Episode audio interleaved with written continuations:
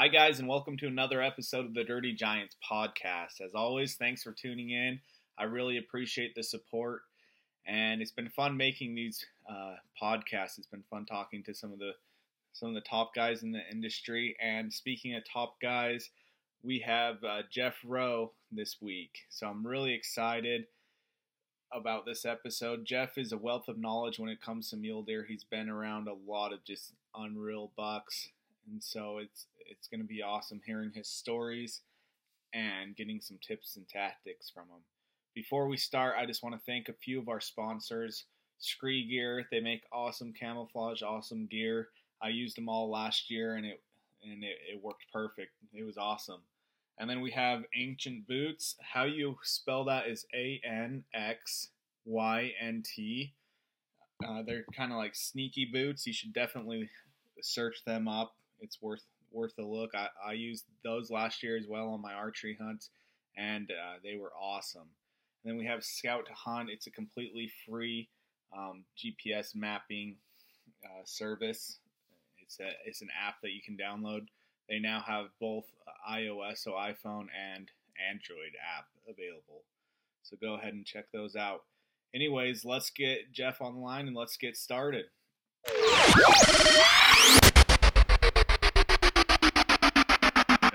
So thanks for getting on, Jeff. I appreciate it. Yeah, you bet. Um, yeah, I got some a little bit of downtime right now and trying to catch up with some people. Sweet. So it looks like you guys had another awesome season in 2020. Is there one buck in particular that kind of like sticks out that was maybe your favorite or just a, a cool hunt? Um, I would have to say, um, so a friend of, uh, I guess he's a friend now. Uh, I keep in touch with him quite a bit. A guy named John Barr. He drew um, the Nevada PIW tag and came out with us for a week. And I think the first day we stalked one pretty nice deer, never made it happen, and then we never had an opportunity again. Um, that's kind of how it went. Um, mm-hmm. But with that PIW tag, you can hunt any unit of the state, and you can hunt any season that's open.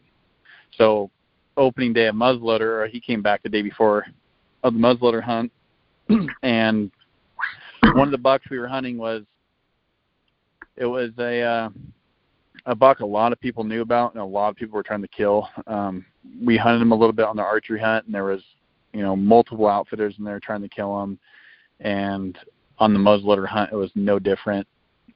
I couldn't honestly couldn't even tell you how many people are in there. Probably I don't know, over 15 or 20 people in, in, in a small area. And right at first light, it glassed up our target deer, and just made it happen. It was it was pretty incredible, and it was, I was pretty stoked for it to happen like that because it was just me and John, not a big no, posse um, of people. So you, you two, so, kind of, there's all those uh, other hunters. There's just you and him, and you you guys got it figured out, huh? Yeah, and that it, honestly it was just like very satisfying. Um, like a, a lot of people like don't realize a lot of our hunting over there. It's not. It's just normally like like when Greg and I are hunting together, we're it's just him and I and two clients.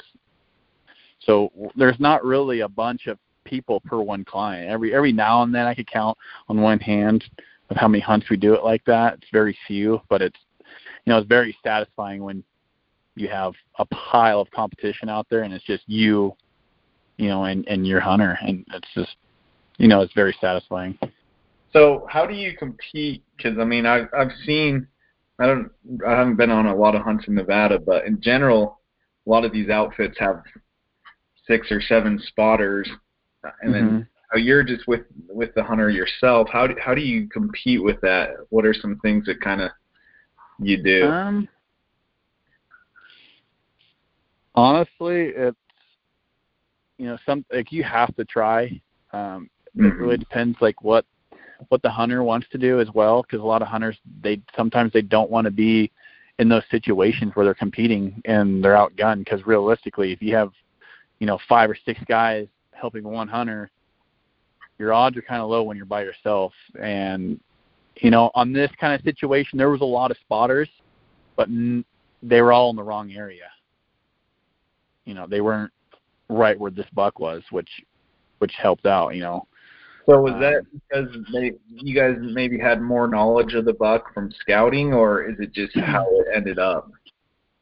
I would say because we, I mean, at the end of the day, we didn't have any trail cameras in there, and there was a spot a lot of people run trail cameras, and mm-hmm. you know we just put in a lot of work and glassing, and you know some people. What's kind of funny is I've noticed this a lot when people are just solely relying on cameras, is they'll get a picture of a deer and they only pound that area where they got the picture, and they don't realize that deer has moved four miles.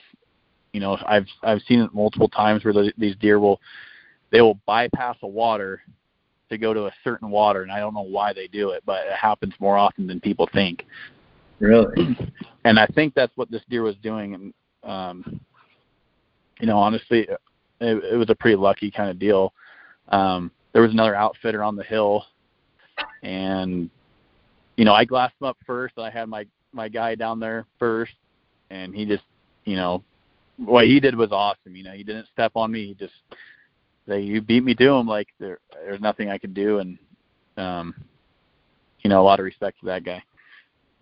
So you know, so Nevada has a, a trail cam season now. Do you feel uh-huh. like that's kind of helped people like you and Greg, who obviously put a lot of time out there and know what you're doing, versus maybe uh, other outfits that just kind of, like you said, throw cameras out. It, it, you feel like there's a bigger advantage now towards you guys, or what? Um, yeah.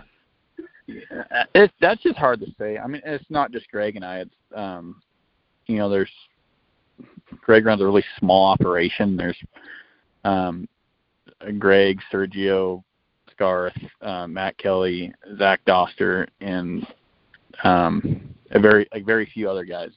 Um, those are mainly the guys that do the Nevada stuff with us, and they all put in a lot of work. Um, and we do run cameras as well, um, very few. It's just it's just kind of frustrating trying to run cameras and just getting them stolen all the time and I don't know. I don't I don't really mess with them that much. so do you think like with the how there's a season now on the cameras, um, do you mm-hmm. think that's helped some bucks live and maybe get to older ages, or have you not maybe seen a, a big change? Um, you know, some of those areas where they have like like the 242 unit, everyone has cameras, everyone will get those big deer on them. Mm-hmm. But the country they live in is so thick, the cam uh, it's just really hard to kill some of those deer. But I think it's too early to tell if some of these bigger bucks are making it. I know some are because I know we've hunted some bucks. Actually, quite a few that you know I don't think any people even know of. Um, I'm sure. I mean, some do, but yeah, it's it's nice because when you get in those summer rains, it will you know keep bucks from hitting water because it's it's everywhere. So that helps too um, oh. with the cameras. Um, I just I really hope they just get rid of all of them. Um, it'll be a level level playing field to me, and I there's a lot of pros and cons to the cameras, and people could argue it all day. Um, right.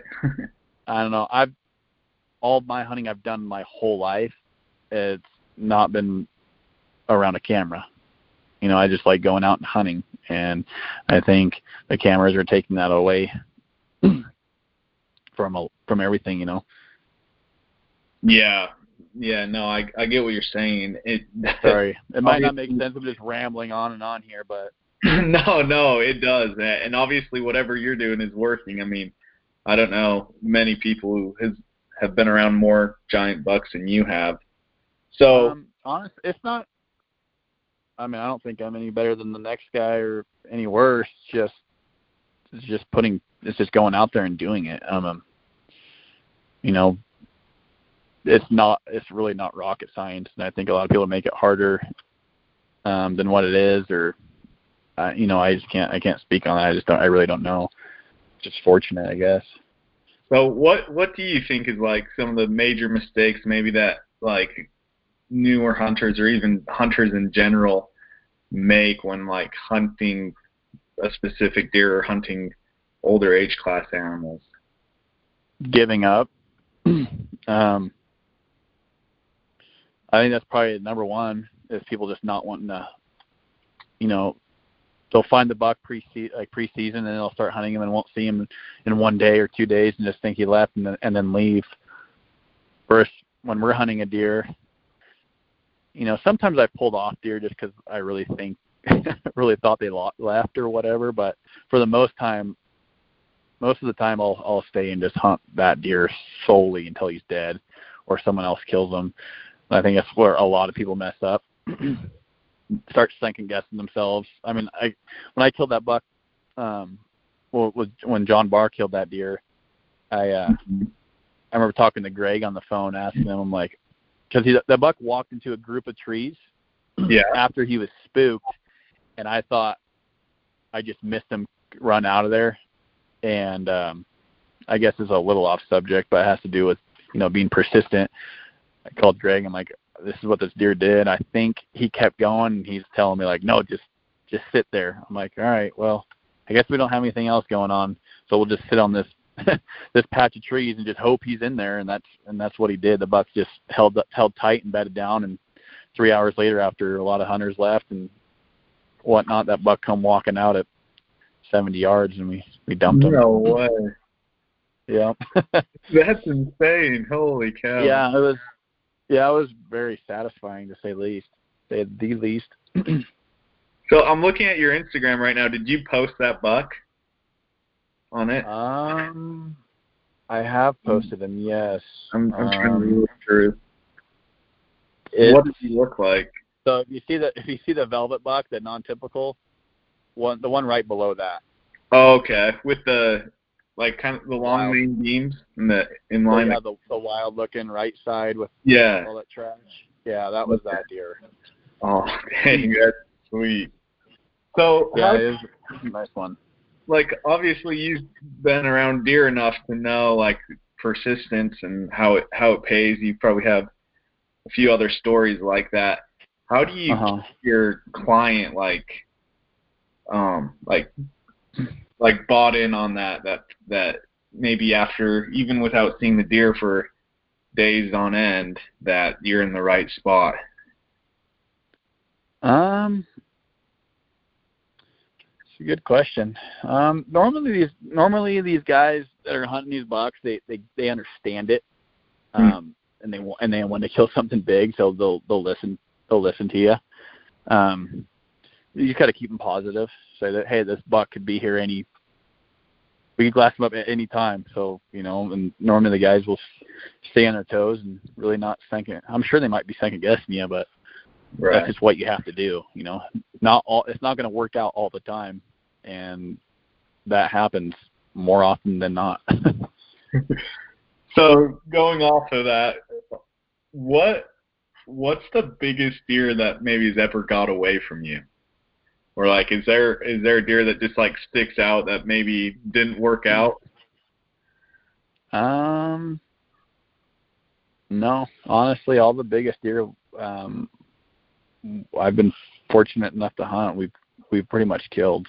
Really? I I could actually think of one. Yeah. Well. Um. Just a thinker. Not nothing crazy. Like I had like, I mean I've helped some people like that they did all the work like finding the deer and I've come in like just to help them for two days that and like we may have not killed that deer but I I just didn't have many like much value towards it because it wasn't any of my work, you know. Yeah. Um, so there's been some situations like that, but anything that I had like real ties to, um, you've got it got it killed. Uh, um, yeah. Well, yeah, actually, actually, there was a buck um, that Greg found, and we hunted him a bunch, and we we missed him at 50 yards on the archery hunt, and he was like a 230 type deer, and the next year Like we we found him up like in the mountains, and then the next year he come rolling down to the fields on the rifle hunt, and someone crushed him. Oh, okay. Yeah, that was that's that's the only one I could think of. Well, that's a pretty Off- good off top of, off the, yeah, that's off the top of my head, but you know, there, Yeah. there's probably more.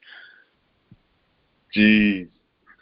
So, what like as you're scouting these bucks, what are you looking for, like hab- habitual wise, like um to kind of key in on these bucks?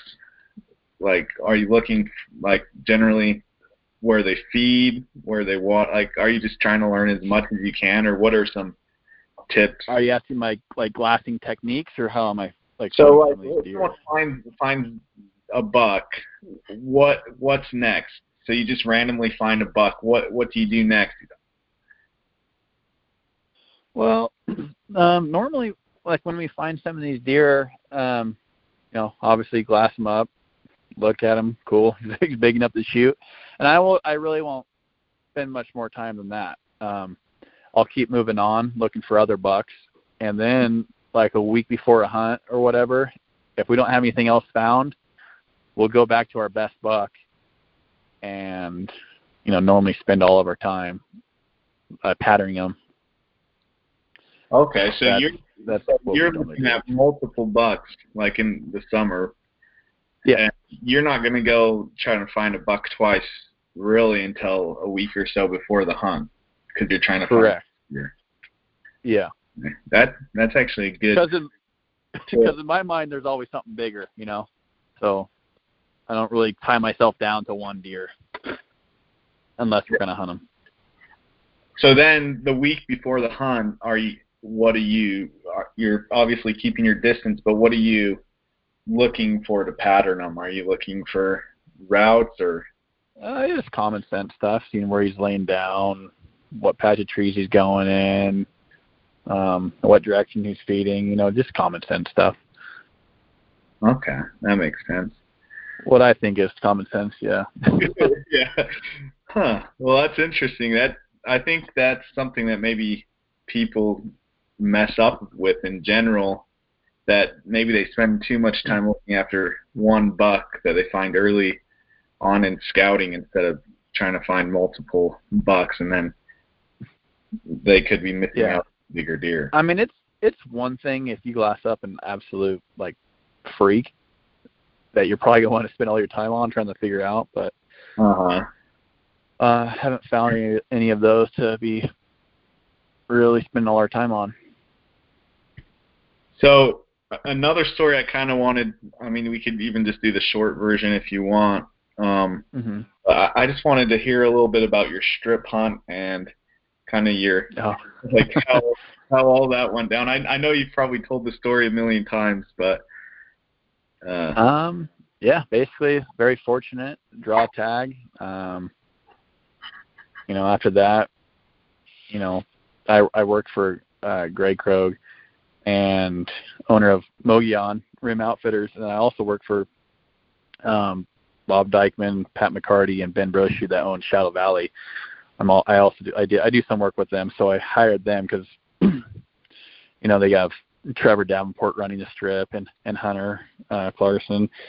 So those guys are always up there, and um, you know, basically went up there and did you know um, quite a bit of work, as much as work as I could uh, in the summer, trying to find some deer. And um, as you know, there was you know two giant deer in very low odd country mhm. that I wanted no I wanted no part of. Um, and, until I guess a week before the hunt, the buck the buck moved about four miles, and some of my buddies over at MDA, uh, Brett and Breck and Bronson, they let me know about about them because they didn't have any archery hunts, which is you know forever grateful for that. Um, went over there, glassed the buck up, and then Friday morning started hunting him. He wasn't there. Went back to his original place, which, as you know, it's flat, thick, um, really not realistic. I wasn't planning on hunting it until all my help left, and how I was going to hunt it, I wasn't going to sit water. I was just going to go you know, check the camera, which I'm against, but it was there.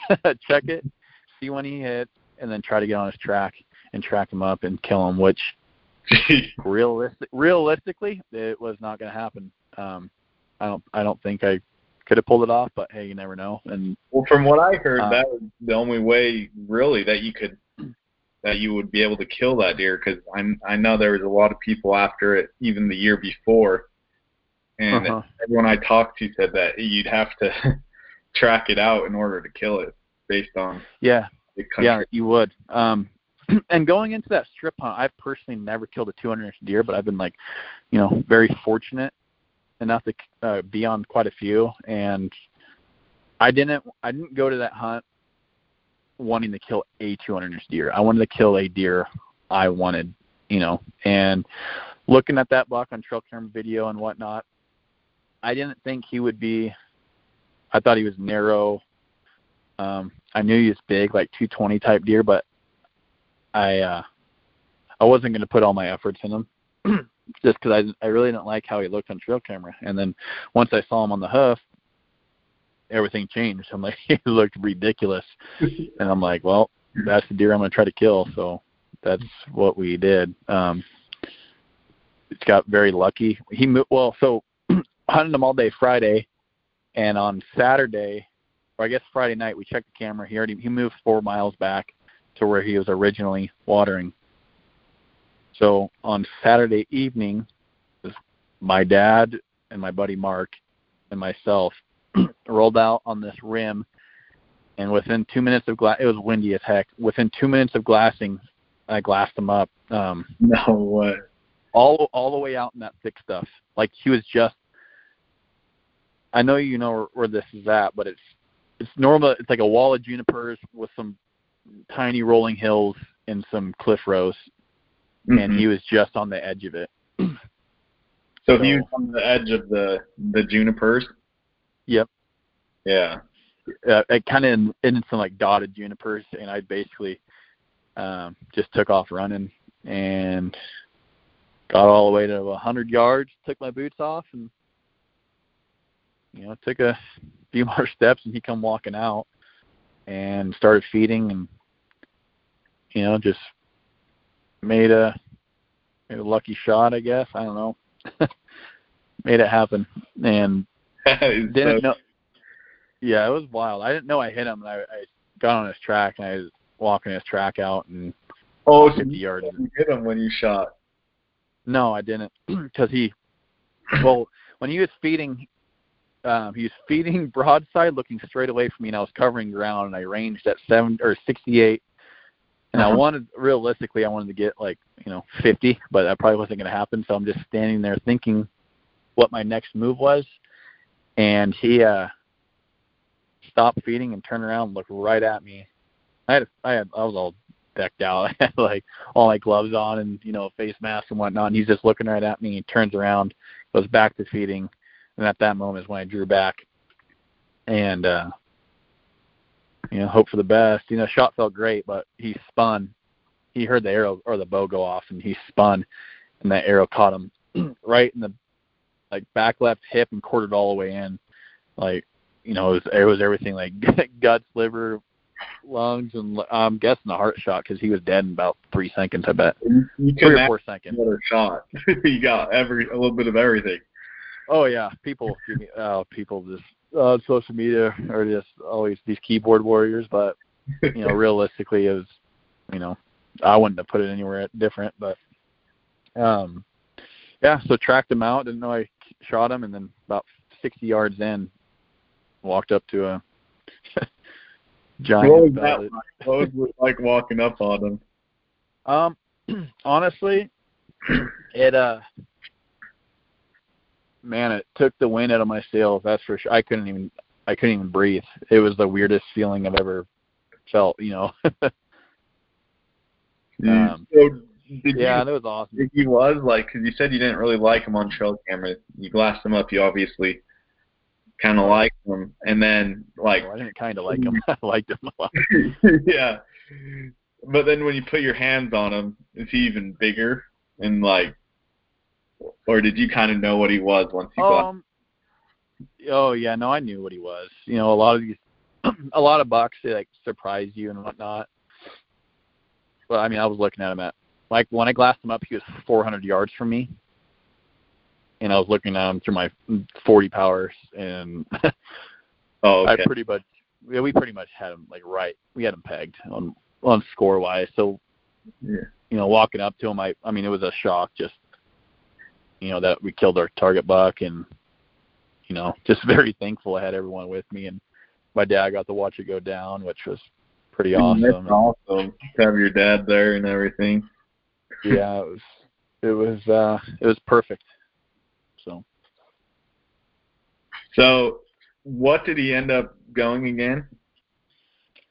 um, you know, those guys in camp, um and there's a pile of us in there. Um you know, Bronson and, and um Brett, they came up and, you know, some of the guys asked me if they could score them, which I told them, I'm like, there there isn't a number you could come up with that I'm gonna be upset with. I didn't come up here for a number. I came up here for a giant deer, and and they came up with like two two forty, like green. But you know, after like 60 days of dry, I never got them officially scored, but Yeah. you know, I scored them at I think I scored them at 233 or 235 or something, something right, somewhere right there. right. right. Um, big big enough.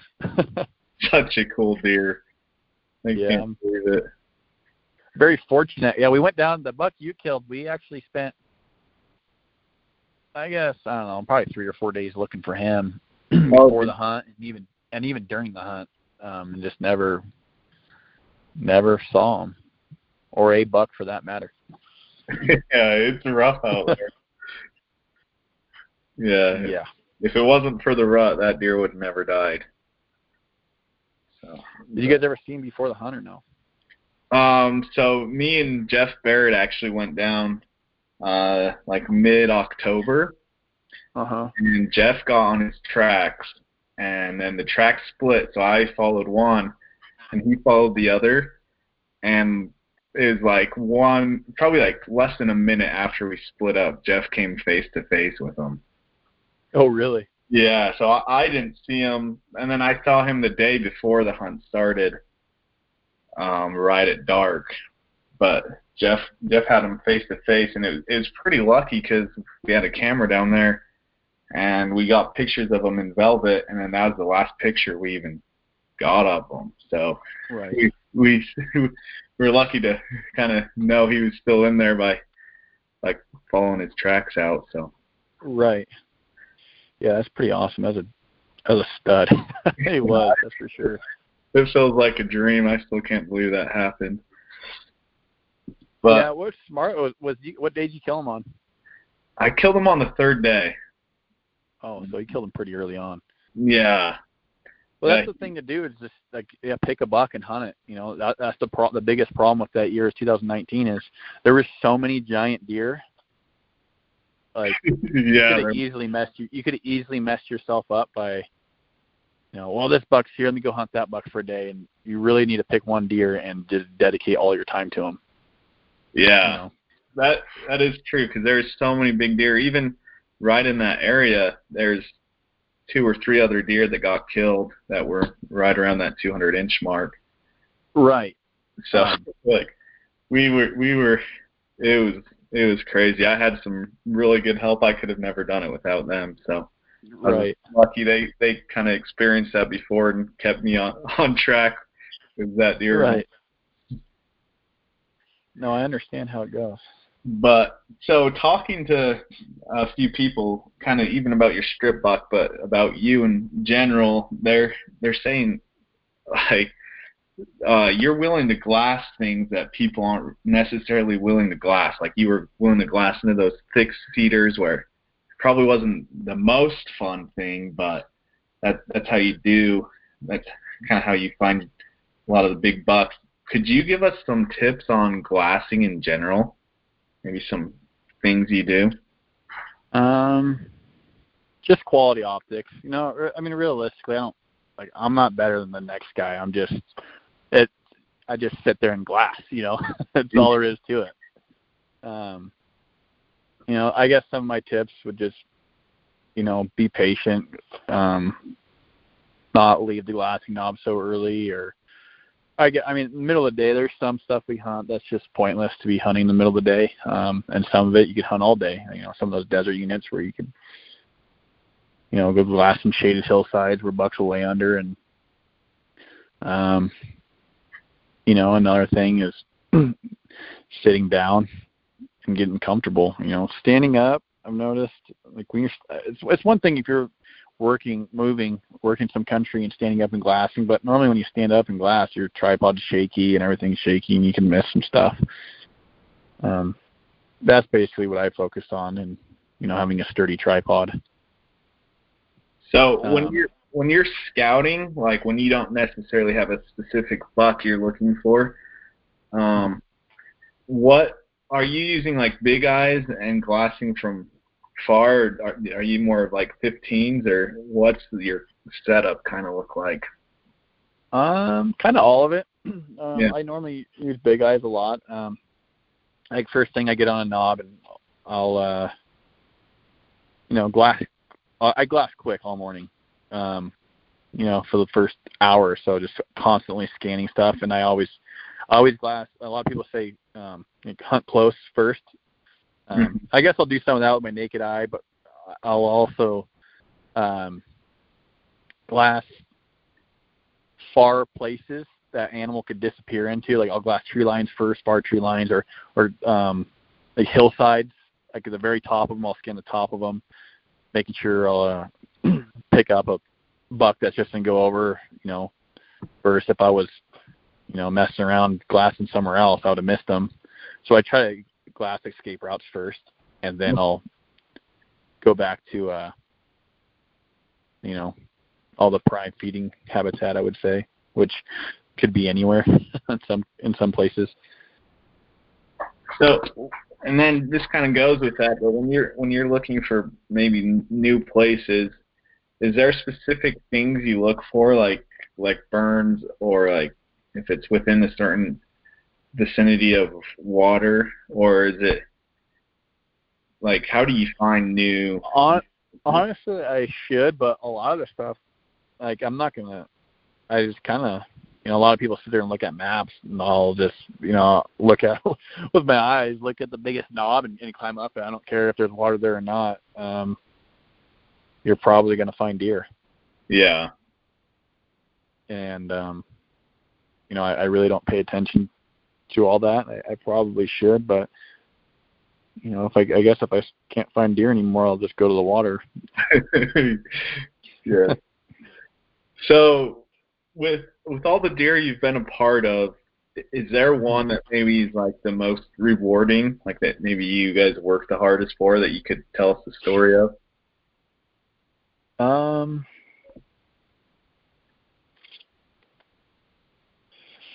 I would say that's probably like um probably my second or third 200 inch deer I was on was with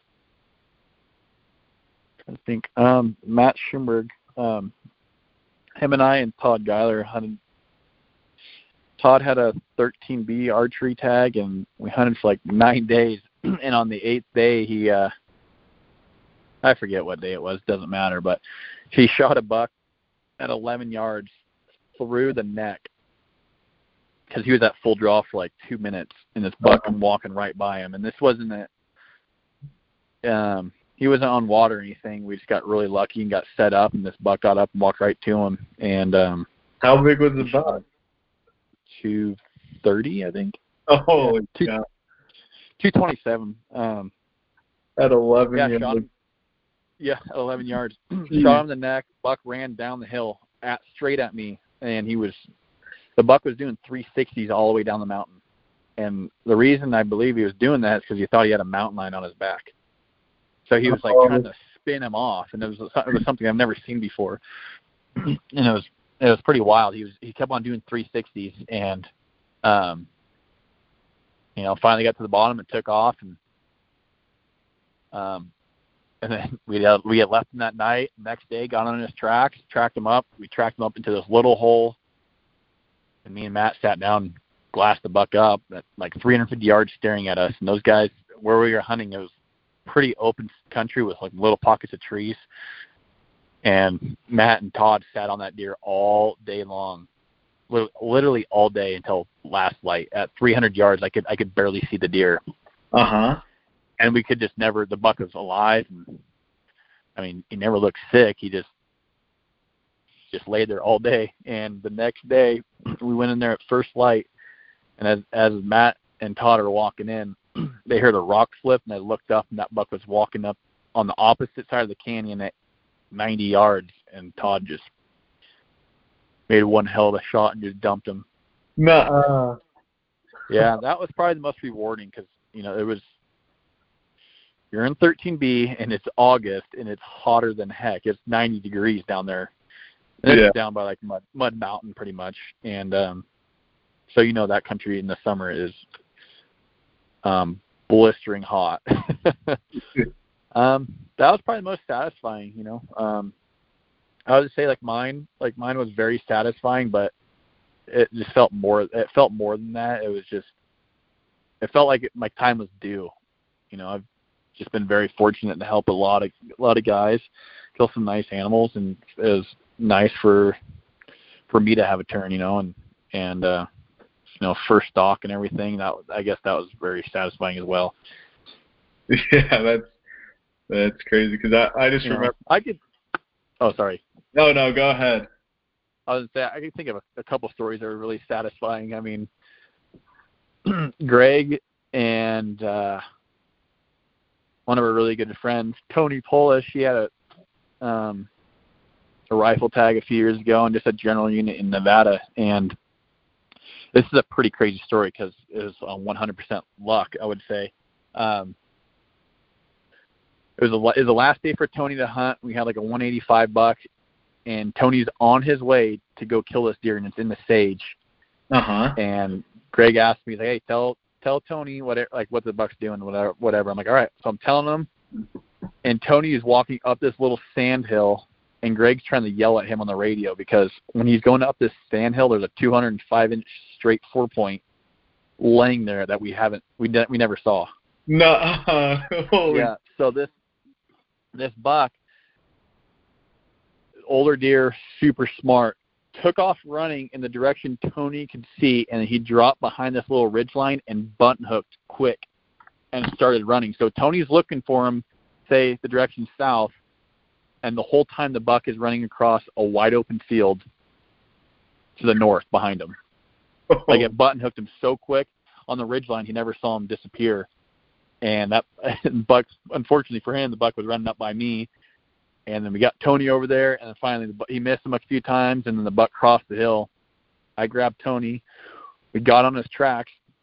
As we're walking down this ridge line, um, there's a ridge line to my right, and I'm, I think I'm on his tracks. The problem is there's does everywhere. I'm thinking I'm on, on his tracks. I'm walking down this ridge line. I keep looking to my right, and I can see shadows. I can see a shadow moving, and I come around the tree, and it's a crow. All right, so I keep working. I keep working down this ridge line a little, like 20 more yards, and I see it some shadow moving. And we look over, and it's a buck, and he's doing the same exact thing, but I know what the deer was doing when I was on his track. He was on the opposite side of the canyon, and he was watching me through a juniper. Um, he was watching me work down this ridge for probably 150 yards before the thing even moved. He waited for us to walk past him, and then he tiptoed. He never he never like full on ran out of there. He just kind of like slow a slow trot, like sneaking back out the way he came, and we just caught him and and uh, Tony dumped him. You know, that was Yeah. That's sweet. it's crazy watching you know some of these older bucks and, and what they do once you start tracking them. And I wish, I wish I hunted country where I could track them a lot more. Uh, I know there's like, you know, these some of the seasoned guys, um, you know Greg Krogh, Jason Campbell, Jeff Bear. They all phenomenal trackers. Um, you know, so I've I've learned a lot from a couple of those guys. Yeah, it's it's cool to see a good tracker like on a track. Like it, that's one of the most incredible things I've seen. Oh, oh yeah. Watch. I mean, guys like you know like Matt Shimmer. You probably never even heard of Brian Goswick, but those guys are hell of trackers as well. You know, Yeah. that old art that's not really done much anymore. I guess it depends where you're at, but that's what fascinates me. So speaking of like deer doing like weird things, what's the like craziest thing you've seen a deer do, like maybe to get away from a hunter or something? Like that right there. it, that's one. That's one of them. You know, I've seen a lot of stuff like heavily heavily populated areas, like you know, your old average truck drives by, the buck lays his head on the ground. Um, you know, a lot of the deer they all have a pattern to them. So once you start tracking them, they'll keep doing the same thing over and over. Or, um, you know, there's just I can't really think of that many examples right now. Yeah. So so like in in general, um, what would you say? What like tips would you give to hunters if if they wanted to be more successful on on big deer? Like, do you have some tips to kind of? Um, just get out, scout the summer. Um, that's the easiest time to find them is just scouting the summer and just and hope he's going to stay there during your hunt. Or if it's an archery hunt, of course he's going to be there unless you know something crazy happens. Um, that's my tip right there. And yeah, spend all your money on optics and not your you know not your bow or whatever.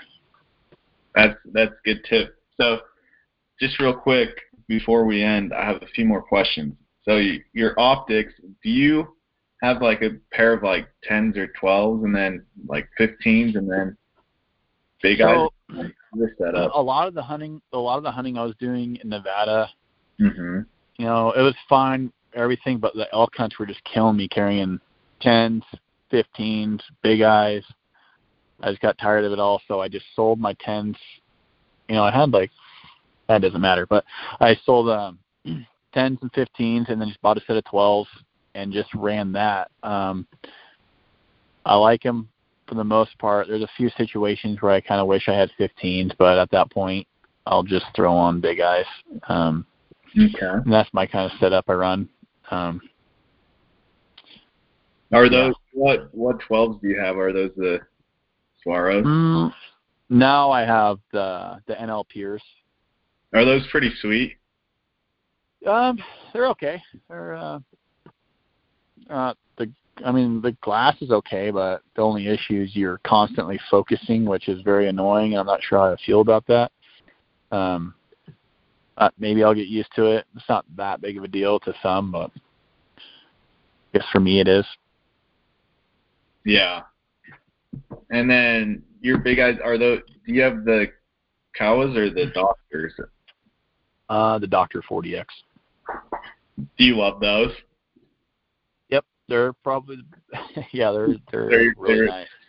yeah, that's sweet. And I then, unfortunately broke mine, but oh shoot. Yeah. Did they yeah. stop making them or something? Yeah, that's the issue with them. I yeah. basically have a Ferrari that I cannot get parts for. That's the word. That's Shoot. how I look at it. So probably go meet with someone, get them fixed, or kind of up in there. I'm gonna try. I want to try out that 115 with the BTX. Yeah. I don't like that. I'm not a fan of the BTX. Um, super dark. Um, I ran it for one year, sold it. I just didn't like it. Um, the 12. Which one did 25 by uh, the BTX on a 95. Oh, okay. So I just sold it and just got the single eyepiece, which which is nice for videoing and whatever purposes I needed it for. Um, yeah. But the Swaro 25 by 50, um, wide angle 65, du- those dual setups, they're pretty nice. Um, I might get a set of those. Just not sure what what I'm going to do yet. yeah. Um. Yeah. Other than that, that's about it. Sweet. And then just last question. So I know the like the Nevada, Nevada guide draw is going on right now. Um, you said you don't have a, you probably don't do as much as like Greg to get book hunts booked, but um, is that something you would recommend looking into? I know, I know you can only do the right on that, but where or do you see your clients from the regular draw? Um, a lot of that stuff is just all those those Eastern units, you know. Um, you know, 241 is 245, um, you know, 231, um, 221 through 223. Um, basically, the only units we really hunt over there. Um, there's a few other like 131 and whatnot. Um, but yeah, if you want to, you know, start applying, um, they don't have a bonus point system. I don't believe it's. Uh, I, yeah, they do. It's just it's just a weird system, and they need to change it from what I understand. I don't pay a whole lot of attention to it. I don't deal with any of that stuff. So if people had questions, they need to get a hold of you know Greg Krogh on social media or his website. Um, and his outfitter name is Mogollon Rim Outfitters. He's gonna have the best the best intel for you. Sweet. And then um, a couple more questions, then we can end. Sorry, I keep. Yeah, no, no worries. I don't. But I don't have anything going on. perfect. As far as like probably more Nevada, um, if if you wanted to kill a big deer, do you think archery hunting is um, like the archery hunts are probably the best bet versus like a Yeah. muzzleloader rifle because you can scout them? archery and archery and is probably probably your best bet. And there's some rifle hunts that you that um that you could kill some big deer on. It's just they're harder they're harder to kill. because they're not quite as patternable, and then you probably don't catch most hunts. You don't catch the rut as much. Well, you're not going to catch any of the rut, I don't believe, unless you're going to hunt some of those those November on hunts. Um, hmm from my understanding, from what I experienced over there, you know, I've only been over there for about five years now, and and I've seen very very little rut activity the last few days. I have seen a little bit of it, but don't I would not I would never bank on it. You know, Yeah. um, there you'll you'll run into the odd deer um, in some units, but I really wouldn't plan on on a rut hunt unless you're going to draw those November hunts, Okay. which are really good yeah, if you can. If you and really and really hard to draw. yeah. Well, sweet. Is there anything else you want to say or uh, um, advice you want to give the listeners? some advice. Well, I'd rather tell a story. Yeah, let's let's get one last. It's one of my favorites from this year. Let's hear it. I, Um, so uh, a good friend of mine, and I believe a good friend of yours too, or that you know of, uh, Trevor Davenport, yeah. came over and did a hunt with us this year, and we uh, we killed a big typical. Um, very fortunate enough to kill him with a muzzleloader. and the day before, we missed we missed a nice buck, probably like a 180 type deer. Shot over him at like 90 yards, and it was like a blessing in disguise because the next deer was really the second biggest typical I've ever been on. and uh Trevor and I are or Trevor glassed him up in the morning and we're like leapfrogging trying to stay on this thing because he is covering some country. He beds in like a crappy spot with like ten bucks, and then for some reason, you know, some of those bigger bucks do they'll, they'll they don't want to be around other deer or, or whatever. I don't know why. He just kind of went over a mountain and then crossed up this other side, but I didn't know that, so I haul butt around. And this is all hiking, um, no vehicles, and uh, hike all the way around. Summer, it's like 90 degrees. I find this one Joshua tree, and I can see some tines under it.